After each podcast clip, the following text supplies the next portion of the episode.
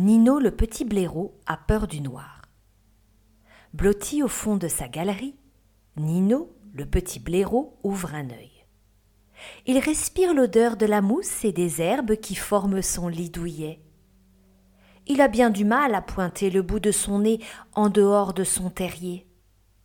La forêt se fait de plus en plus sombre, et il est l'heure pour Nino de partir à la recherche de son souper.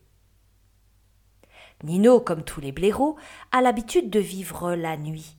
Mais aujourd'hui, il n'est pas pressé de sortir de chez lui, car ce soir, la forêt est plongée dans les ténèbres, et notre petit blaireau a un souci. Il a peur du noir. Sa famille ne comprend pas, car, comme dirait grand-papa, Nino, tu es un blaireau, et les blaireaux aiment vivre la nuit. C'est ainsi. Mais Nino ne peut s'empêcher d'avoir la peur au ventre quand l'obscurité envahit la forêt.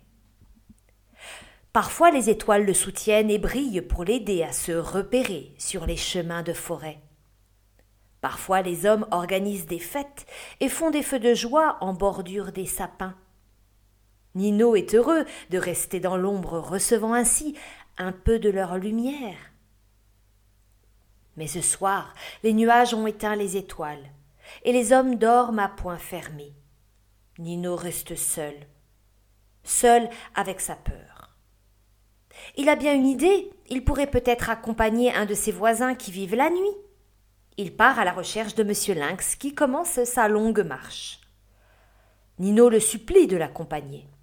J'ai trop peur de rester seul dans cette obscurité. Et si un loup voulait me dévorer, nous pourrions nous entraider.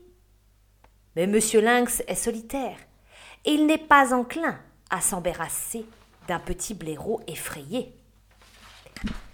Alors Nino demande à monsieur Renard si par hasard celui-ci serait d'accord de combattre les monstres qui rôdent parfois dans le noir. Mais monsieur Renard en a plein les pattes. C'est qu'il se lève tôt le matin, et des monstres, il n'en a jamais vraiment croisé par ici. Nino est terrifié et réalise qu'il va devoir affronter seul toutes ces heures dans l'obscurité. Épuisé par ce sentiment qui lui tord le ventre, il se roule en boule au pied d'un arbre, met ses pattes sur ses yeux et attend là, sans bouger. Alors que son regard reste en alerte, il aperçoit au loin un point lumineux, dans les champs, qui semble se balancer.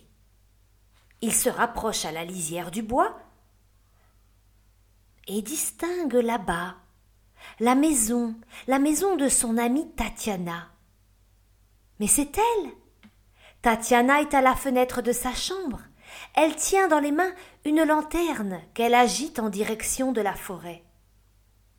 Tatiana connaît bien Nino et pour soutenir son amie, elle a pensé à accrocher une lanterne sur la fenêtre de sa chambre, assez puissante, assez brillante, pour que Nino se sente rassuré par cette lumière qu'elle laissera veiller toute la nuit. Petit blaireau sent sa peur se calmer, mais son estomac se réveiller. Heureusement, non loin de là, il y a des glands, des champignons, et quelques insectes imprudents. Nino va pouvoir passer une excellente nuit, sans crainte d'être envahi par le noir, mais bien au contraire, enveloppé par la chaleureuse lumière de son ami. Au petit matin, épuisé par cette longue nuit, Nino s'étend sur la mousse de son lit, respire la bonne odeur de son terrier et s'endort fort de cette amitié, plus forte que l'obscurité.